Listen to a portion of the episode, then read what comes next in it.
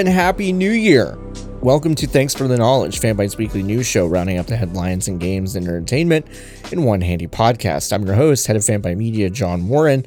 Uh, I hope everyone had a good uh, past two holiday weekends. Welcome to 2022. I hope it's better than 2021. I don't know, but I I don't know. I I'm gonna be an optimist. Why not? Uh, I've got a cool show for you today. We've got some uh, we got some predictions for 2022. Imran's got three. I'm going to respond to them. I'm going to give you some of my own. Uh, I'm also going to give you my bests of 2021. Um, my games of the year list is up on fanbyte.com. But what about other stuff? What about music? What about movies? What about TV shows? I want to tell you my picks for the bests of 2021. But first, we have to talk about this week's top story.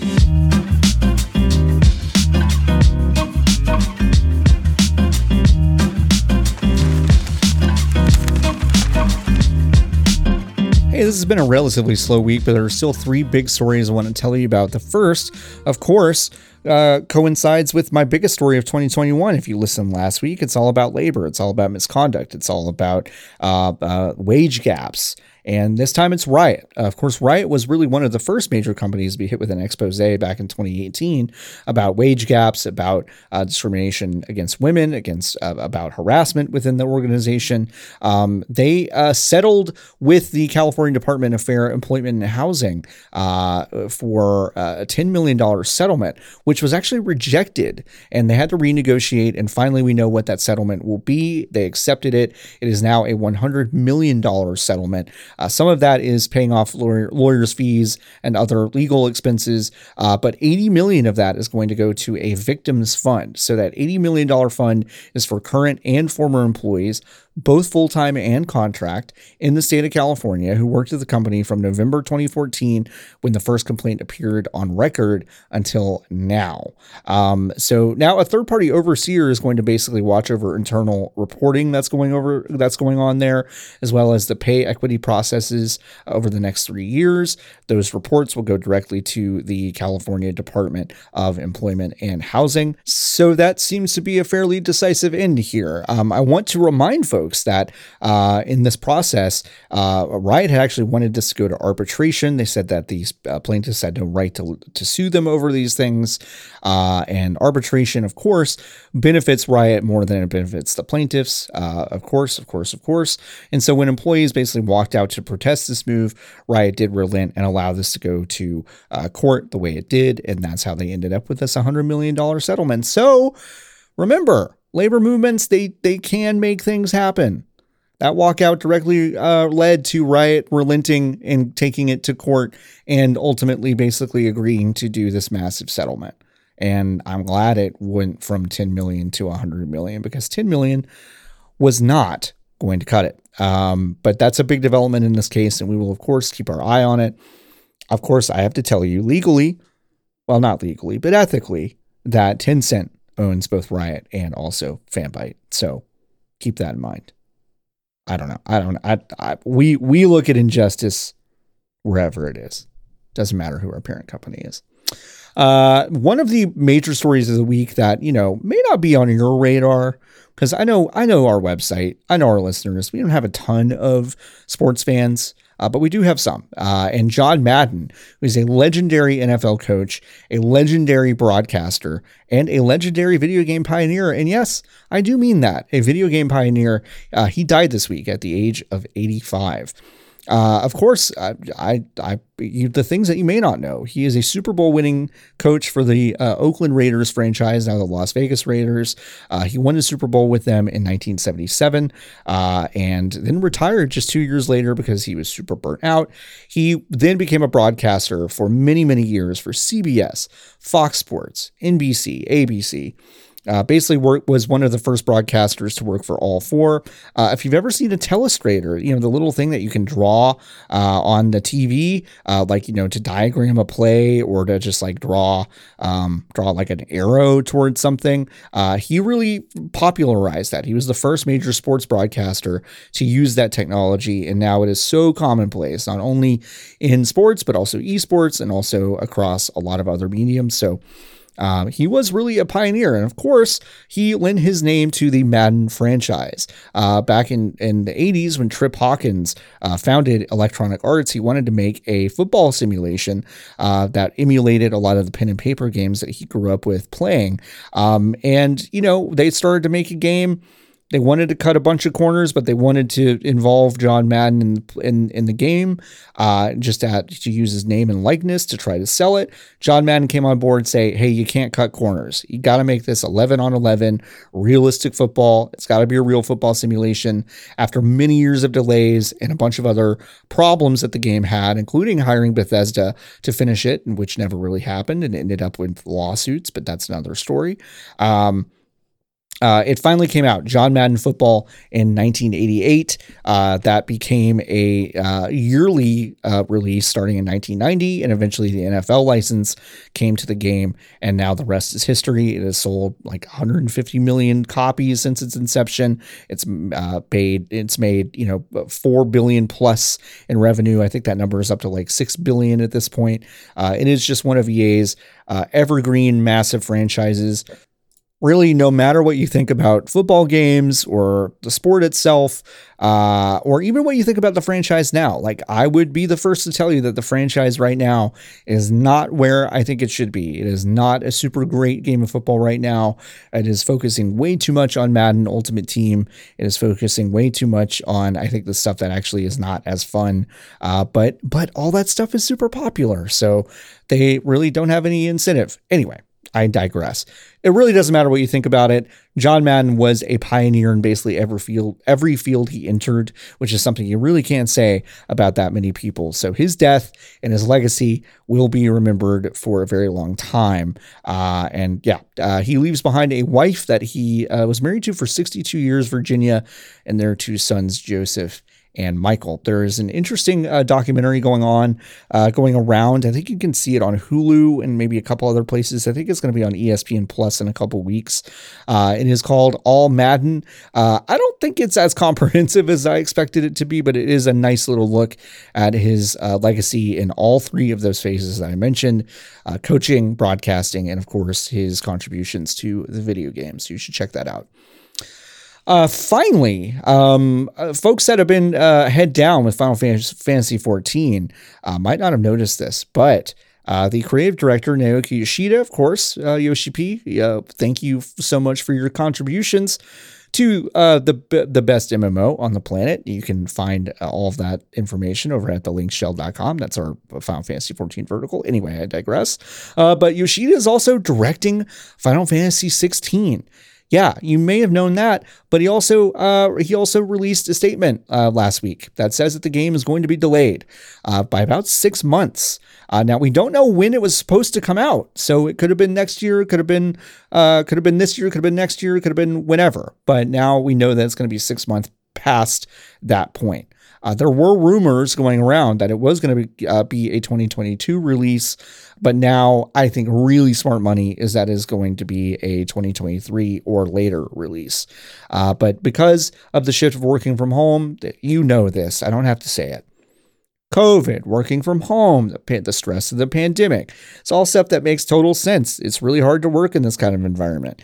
And they've had to adjust a lot of their processes, and it's going to cause that delay. So, uh, yeah, I mean, if you like Yoshida's work, it's all over Final Fantasy 14. You can go play that right now, and it'll keep you busy for a very long time if you've never played it. Um, because 16 is going to get a bit delayed, uh, but that's okay. It, it, it takes time to uh, to make greatness, and I expect good things from Final Fantasy 16.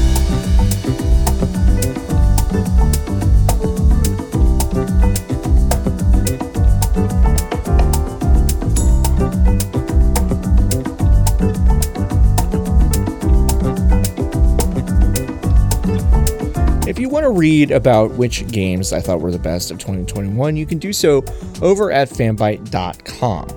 I ranked 10 of them. I probably played 25 games, so it's not a massive pool. Um, but you can read why I think Wildermyth is the best game in 2021. There, I spoiled it. Wildermyth is my number one. But you should read the rest of the list. You should read my entry about Wildermyth to understand why that game is so special. We've, of course, talked about it on this show before. We've interviewed Nate Austin a couple weeks ago. Uh, you can go back and listen to that whenever you want to. Uh, but that is my game of 2021. But what about other stuff? I do other stuff. I listen to music. I watch TV. I watch movies. I watch professional wrestling. So, what are my picks for 2021? Let's start with movies because I have a confession to make. 2021 probably marked the year I watched the least number of new movies. Um, I watched plenty of things that I've seen before. But in terms of movies that came out in 2021, I didn't see that many of them. So let's talk about the ones that I saw that I liked. I might even tell you about some of the ones I saw that I didn't like. Um, the French Dispatch. Yeah, it's Wes Anderson. I know a lot of people clown on Wes Anderson, but you know what? He's got a style at least he's got something. Um, his movies are still dreadfully white. They're very, very, very uh, um, devoid of what I would say is realistic culture, but that's okay. Like n- movies that you see on screen, they don't have to depict something close to real. They're these little storybook fantasies. And I think Wes Anderson's pretty good at crafting those. I have to be honest. And The French Dispatch is pretty good. I don't think it's his best, but it's a movie that I, I watched pretty recently and I enjoyed. Um, it is basically told in the style of putting together a, uh, a, a news magazine in the style of like The New Yorker. Um, and uh, I really, I thought the format of the movie was interesting. I thought the performances were pretty good. Uh, and I thought it was uh, well shot. I really did. So French Dispatch, one of my best. Let's talk about The Matrix Resurrections, another recent release. I have thought about this movie a lot since I saw it. I think it has its problems. So let's talk about those for a second. I think the movie actually introduces a lot of really interesting ideas in its first hour. And then I wouldn't say drops them, but definitely kind of leaves them hanging and then kind of switches them out for a different set of problems. So I thought it actually was more interesting in its setup than its execution, but I still thought the general premise of this film, I won't spoil it for you, uh, was really nice. I thought it was nice, you know, and it was just, it's just kind of nice to have something nice. Um, it, they kind of set up, I feel like, maybe a potential for more movies. I kind of hope it. I, I kind of hope. I'm. I'm. I kind of hope they don't. I think it's a nice button on the whole thing. I think it served as a nice epilogue, a nice PS to the original Matrix trilogy, and I really liked it. I really did. I didn't think it was as cool as it could have been, but I really did like it. But I think my best, the best movie I saw in 2021 was The Green Knight. Uh, and it's the first movie I saw back in theaters. Of course, that might have had something to do with my uh, my feelings toward that movie. I do think it dragged in spots, but for the most part, I thought it was a beautifully shot, beautifully acted, and just a bizarre retelling of the old Arthurian legend. Um, and I really loved Dev Patel's performance as this kind of witless, uh, total unearned confidence knight that's trying to do something impossible. Um, and I really enjoyed the film. So Green Knight probably gets my best of 2021, but I don't have a ton of conviction behind these movie picks. I don't think this was a particularly good mo- year for movies, and the ones that I've missed, I need to go back and watch them. I haven't seen Pig yet. There are other movies I haven't seen, so I need to go do some cleanup in early 2022. But those are my picks for 2021. Let's talk about music. Um, again, my my habits have really changed with music. I don't really listen to full albums back to back the way I used to. I used to love doing that. I've really gotten away from that. So a lot of these are singles or tracks from individual tracks from an album. Uh, but I do have some recommendations for albums overall. Uh, two of my two of my favorite albums this year uh, were Parquet Courts Sympathy for Life. Parquet Courts is a rock band that sometimes I bounce off of because they're just so New York. They're like so New York that it's really hard sometimes to listen to them and not be like, I guess I'm missing something because I'm not from New York. I don't know. I don't know how to describe that, but I, I feel like it's true. Uh, New Yorkers, you might know what I mean. Or non New Yorkers, you might know what I mean. Uh, but I really loved Walking at a Downtown Pace and Homo Sapien. Those are two tracks from that album. Homo Sapien really slaps. Um, I I liked that album quite a bit. Another album I liked is uh, Faye Webster's "I Know I'm Funny." Ha ha. Uh, I don't think it's as good as Atlanta Millionaires Club, but I do think it's very very good. Uh, Cheers is a great track from it, uh, and actually there are a lot of really solid tracks from that album. So I love that new Faye Webster album a lot. Um, and let's talk about uh, uh, two, two other uh, two other ladies that I think did some really good music this year. Uh, Caroline Polachek, uh, formerly of Chairlift, uh, she released an album a couple years ago called Pang, which I really really liked, and she released a single this year called Bunny is a Rider, which I really really liked. You should go check it out. And she also contributed to one of my other favorite songs of the year, Charli XCX's New Shapes uh, along with Christine and the Queens. Um, I think that song is really, really good. Uh, and yeah, just really good pop music. And if it's any any indication uh, between that and another single that Charli XCX has dropped, uh, that upcoming album of hers is going to be pretty good. Uh, so yeah, that's those are my music picks. There's not a ton to choose from. Again, I didn't listen to a ton of 2021 brand new music. So yeah, that's that, those are my those are my musical recommendations. I watch a lot of professional wrestling, but I have to be totally honest. The most wrestling I watch is AEW, and I think it's the best wrestling. I've watched WWE, I've watched New Japan this year, I've watched some indies. I still think AEW is the most consistent product for me. I'll give you some highlights. Um, I think uh, Kenny Omega and Bryan Danielson that they went to a 30 minute draw earlier this year uh, on uh, AEW Rampage was one of the best matches of the year. It was super super good. I cannot wait for another showdown between those two. And then Bryan Danielson tore the house down again against uh, uh, Hangman Adam Page in their title match uh, on Dynamite just a couple weeks ago. That match was amazing. It went an hour. It's a draw. I don't care that I just spoiled it. It's worth going back and watching, even knowing that that is the uh, eventual result. It's a so it's super super good. But uh, two kind of un- more under the radar matches. Well, I don't know how under the radar they are, but you know, CM Punk returned to uh, returned to action this year. That was one of the biggest surprise prizes of the uh, of the decade in terms of professional wrestling.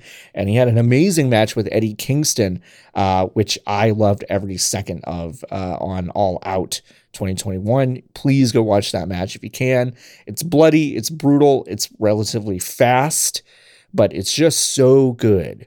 Um, and I, I really loved uh, Punk in Kingston. That was a really, really good match. Actually, was that all out or was that it? Was no, I'm sorry. That's not all out. That's full gear. Excuse me. All Out is when Punk came back. Full Gear is when Kingston and Punk had their match. So go go watch that. It's really good. And also the ma- series of matches between Hikaru Shida and Serena Deeb, uh, two of the best uh, women wrestlers in the world, two of the best wrestlers bar none. Who am I kidding? Uh, and those two had a series of matches that I love going back and watching. Uh, the intensity. Uh, Serena Deeb is like one of the best wrestlers on the planet. I cannot believe well, I can believe it, but I I can believe that WWE missed on her so hard, uh, but they did. She's an incredible wrestler, and it's amazing that AEW has given her uh, a, a, place to shine.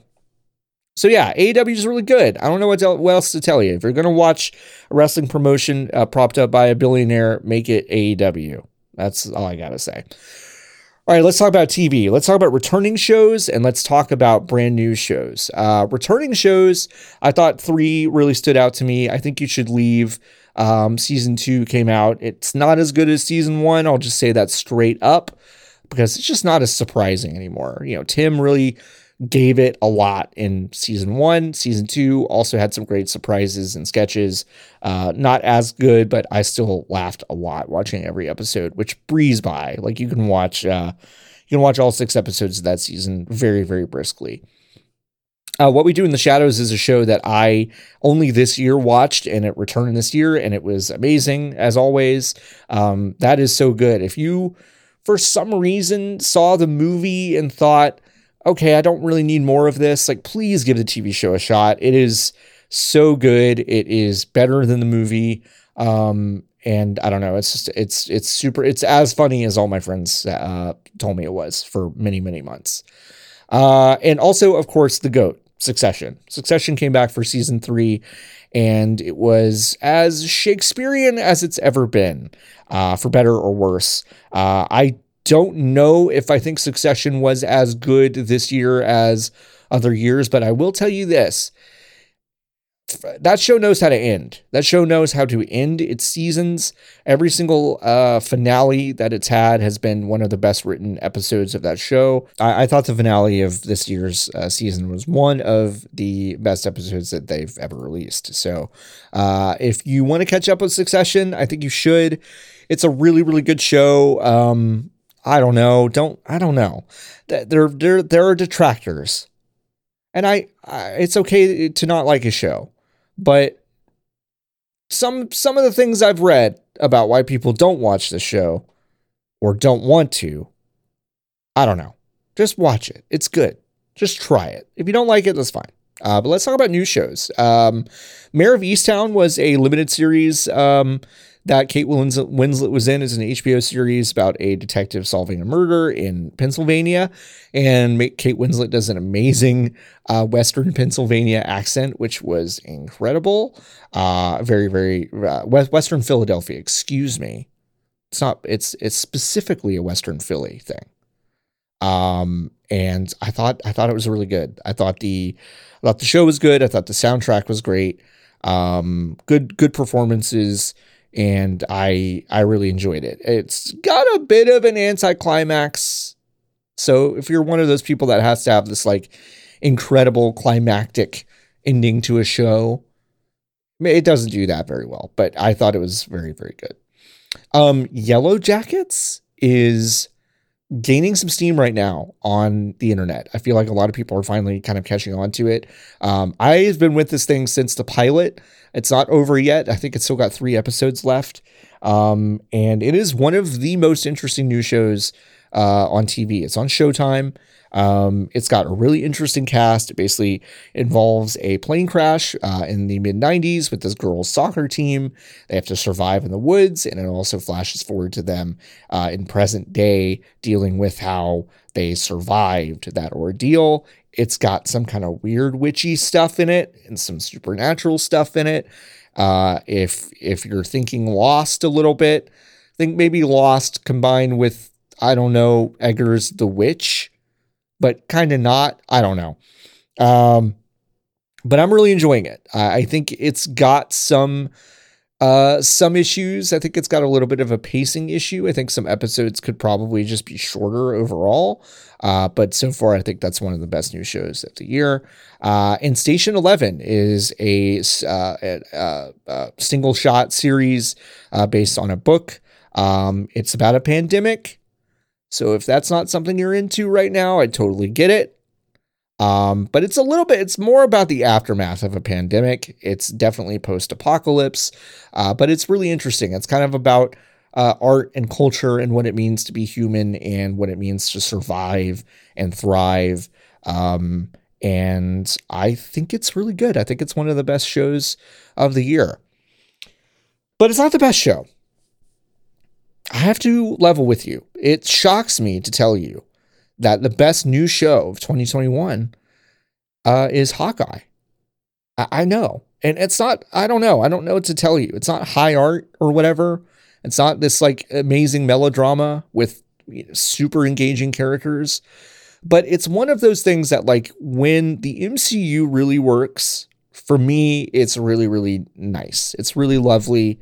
It's it's got interesting characters. It's got interesting plot lines. It's got interesting uh, connections to some of the other properties that they've done. I actually think the new Spider-Man was the opposite of that. I thought they didn't do all that stuff very well. I thought they basically wrote a script that tried to logjam as many things that we could recognize into one two and a half hour package and and and expect us to be super happy with it. And I didn't think it was very good. But I thought Hawkeye, the show, was actually very good. I feel like when the MCU is a little more grounded, I didn't say gritty, but grounded, I really like what they do. It's like how Shang-Chi, the first hour, was really good, but then I thought the back half of that movie was pretty bad. Um, and I I don't know. I really liked Hawkeye. They made me like a Jeremy Renner character. Um, I thought all the performances were really nice. I thought Kate Bishop's introduction into the MCU was really uh, was really lovely.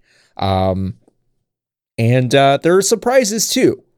Um, and I won't spoil what those are, but I think, it, you know, if you were excited about one of the cameos in the new Spider Man, I think you'll also be pretty excited about another fairly interesting character introduction in the MCU. So, um, I thought Hawkeye was really good. It was my favorite show of the year. It's a Christmas show. So if you like Christmas shows, you know, maybe you wait a calendar year and put that on to watch it or just watch it now. Everybody's kind of still in the spirit, I guess. But um, yeah, Hawkeye was probably my favorite show of 2021, and it's got a lot of competition, but it was my fave.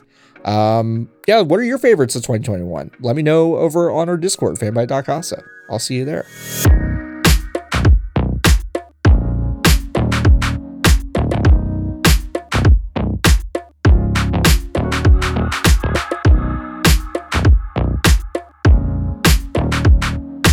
2021 was full of wild surprises in the games industry, but what will 2022 bring? Uh, we asked uh, Imran Khan to give us three predictions, and he gave us three. So I'm going to listen to him, and then I'm going to respond to him. So let's go. Number one, Imran's first 2022 prediction. I think we see a more powerful Switch in 2022. Okay. A new, more powerful Nintendo Switch. Now, he doesn't say it's coming out in 2022. He says we're going to see it. And I agree.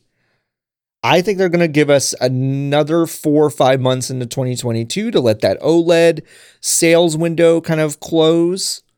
Make sure they've got as many of those units moved as they think will reasonably happen.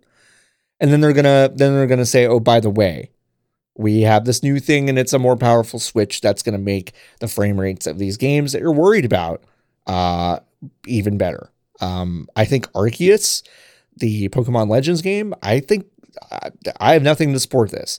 I think that game was probably supposed to come out with a with the Pro Nintendo Switch, and I think it's going to languish. I think it's still going to come out. I think its frame rate is going to be bad. I think it's going to get hammered on the technical side because I don't, frankly, think that team is very good at doing technical performance stuff when it comes to the Nintendo Switch. We've seen it before with other Pokemon games that should not have run as poorly as they did, but they did.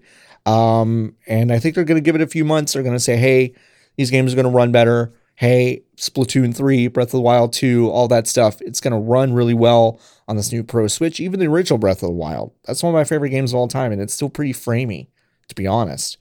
Um, yeah, I think we see it. I think we get an announcement.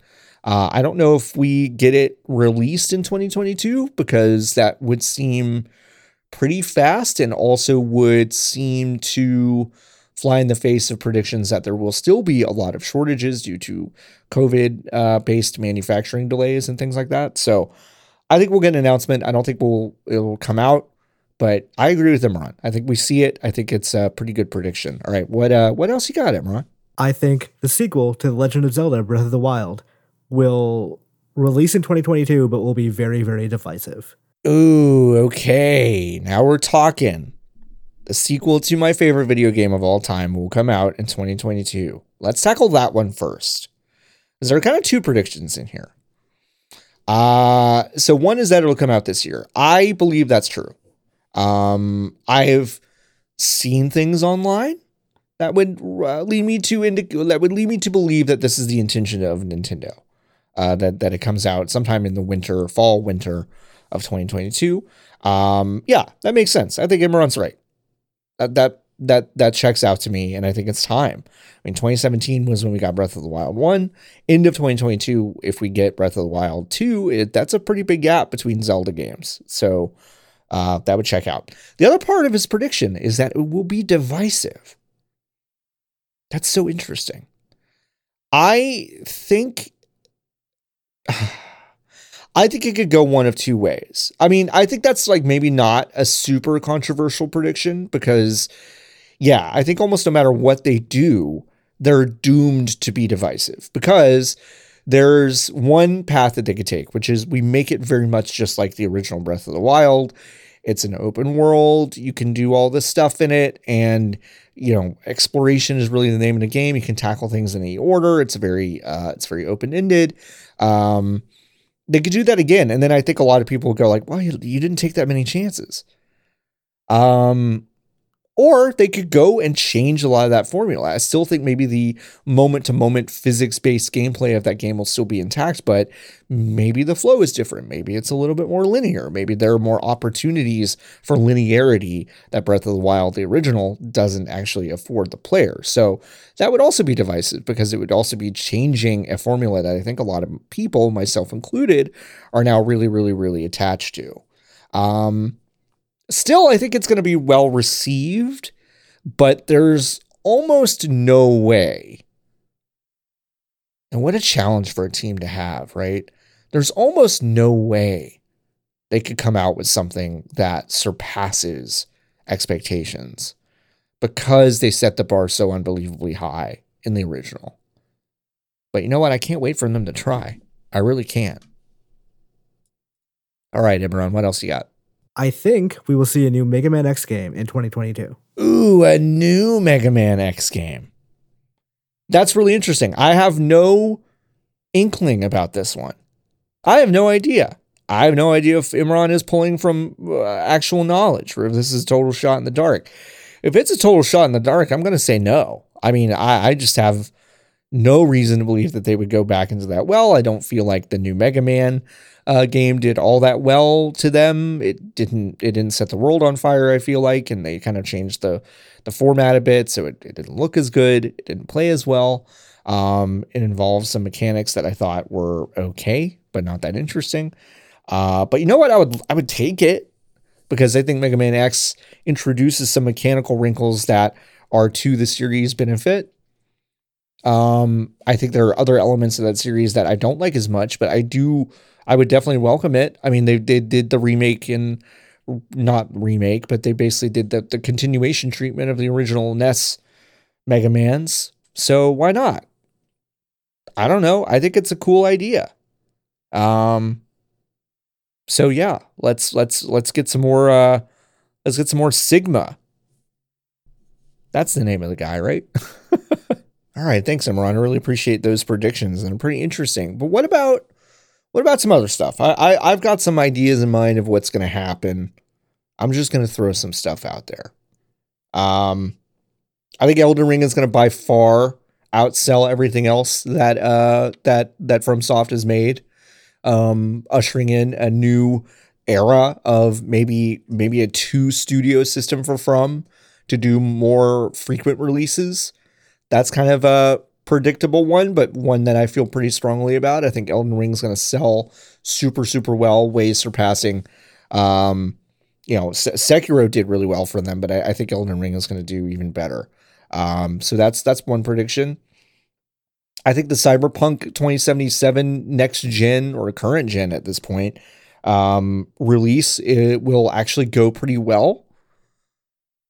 I know you may not want to hear that, and that's fine, but I think it'll probably go pretty well. Um, I think a lot of people will probably forget about all the problems that the game has had over the past year.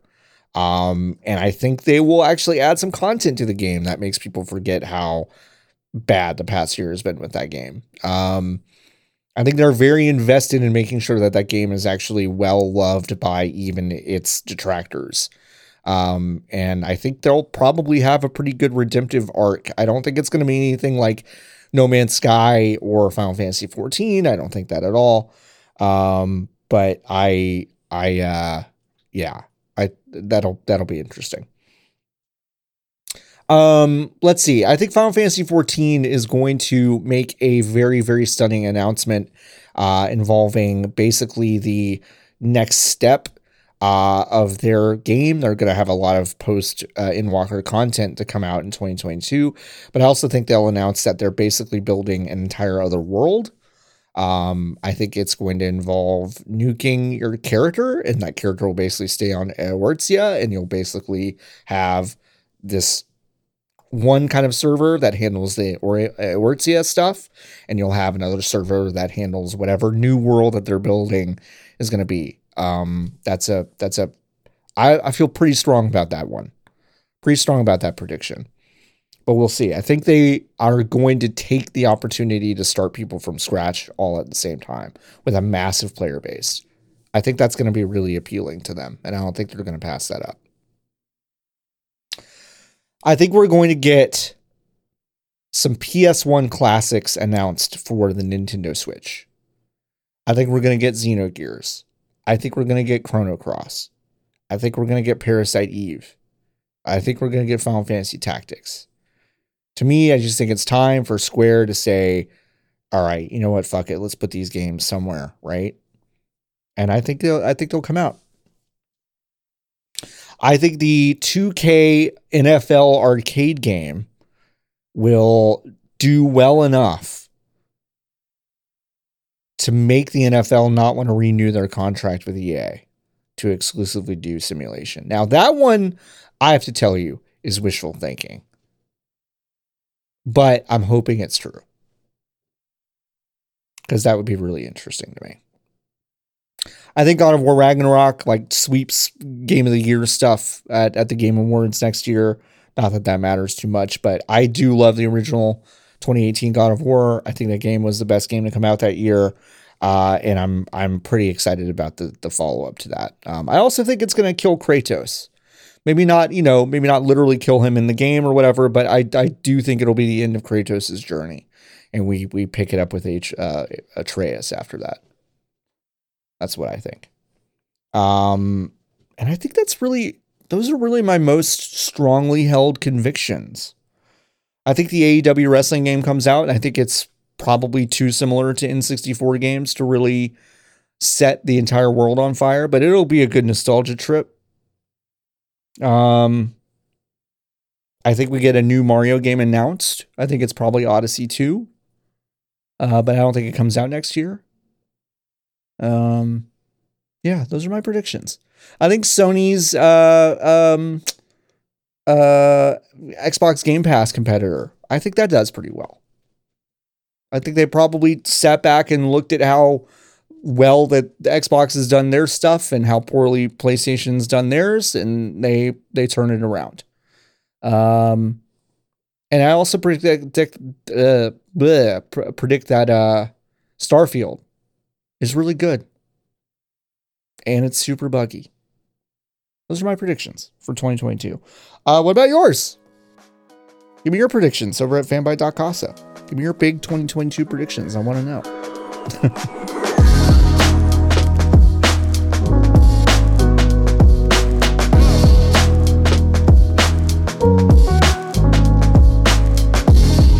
Folks, you do not need to worry about big new game releases this week because basically everyone is still on vacation, so don't sweat it.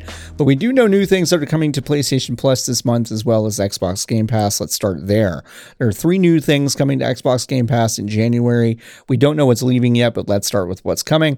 Uh, there's the Anacrusis, which is a four player co op first person shooter uh, where, where you fight hordes on a massive starship. Uh, and what sets this apart is that there is this uh, sophisticated AI that they're touting uh, that'll like make every run through of this a little more interesting than your typical horde shooter. Uh, so that'll be interesting. Uh, there are a lot of horde shooters right now that seems like maybe the next big fad, uh, but the Anacrusis at least looks like it is doing something a little bit different, which is cool.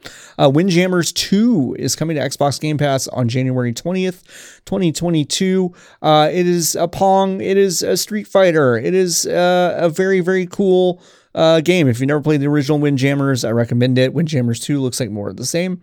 Uh, and it looks great. Looks uh, looks looks really neat. I will probably uh, try my hand at that when it comes out on January 20th. Also coming January 20th is Pupperazzi. That's a Kit Fox joint, um, and you take pictures of dogs on an island. I don't think you need to know anything else uh, than that. So yeah, that's also very exciting. Uh, in terms of PlayStation Plus, uh, we have a couple of really interesting uh, games coming. We have uh, Persona 5 Strikers, uh, which is a PS4 joint. Um, so if you haven't gotten your hands on that, you'll be able to get it for free if you are a PlayStation Plus subscriber. Also, Dirt 5, a racer, a rally racer that is pretty good um, apparently. Uh, so that's great. Um, uh, I am a Forza person, but Dirt does some really cool rally stuff. I've never really played it, but it's always well reviewed. Uh, and then finally is Deep Rock, Rock Galactic. Uh, which is a very cool four uh, four player co op shooter. Uh, are these like space dwarves doing some mining stuff. Uh, and there are waves of aliens that come after you. We actually played this on stream on PC like I don't know, a year and a half ago, and it was pretty fun. I really liked it. So if you uh, if you want to play that, you can get it on PS4 or PS5. Uh, so yeah, that those those six games we know are coming to those two services, uh, and we don't know much uh, beyond that. So stay tuned. We'll know probably more by next episode in terms of what's coming and leaving Xbox Game Pass for sure. Uh, but yeah, that's uh, that's what you can expect uh, this coming month that is going to do it for this very first episode of 2022 of Thanks for the Knowledge. I want to thank uh, Paul Tamayo for all of his wonderful production work on this and every episode of Thanks for the Knowledge. If you want to follow Paul, you can do so over at Polymayo. And please listen to the optional podcast. It's his excellent podcast right here on the Fanbyte Network that he hosts with uh, Cam Brewster. You should definitely check that uh, podcast out. It's one of my favorites. Uh, it's such a good wind down show. I know I say that every week, but I mean it. And also thanks to Imran Khan for giving me some of his predictions. If you want to follow Imran, you can find him at Imran, Z O M G, over on Twitter. And of course, all of the news posts on fanbyte.com. Uh, and you can find me, John Warren, over at Twitter at Floppy Adult. You can find Fanbyte at Fanbyte Media. You can, of course, join our Discord. Please do. It's a great place to hang out. It's fanbyte.casa, That is fanbyte.casa, And, of course, fanbyte.com. uh, we uh, we just did a redesign and you should check it out and let us know what you want to see uh, coming up. It's an iterative process. We're going to add stuff all the time. It's going to be really cool. Um, and until next week, you're welcome.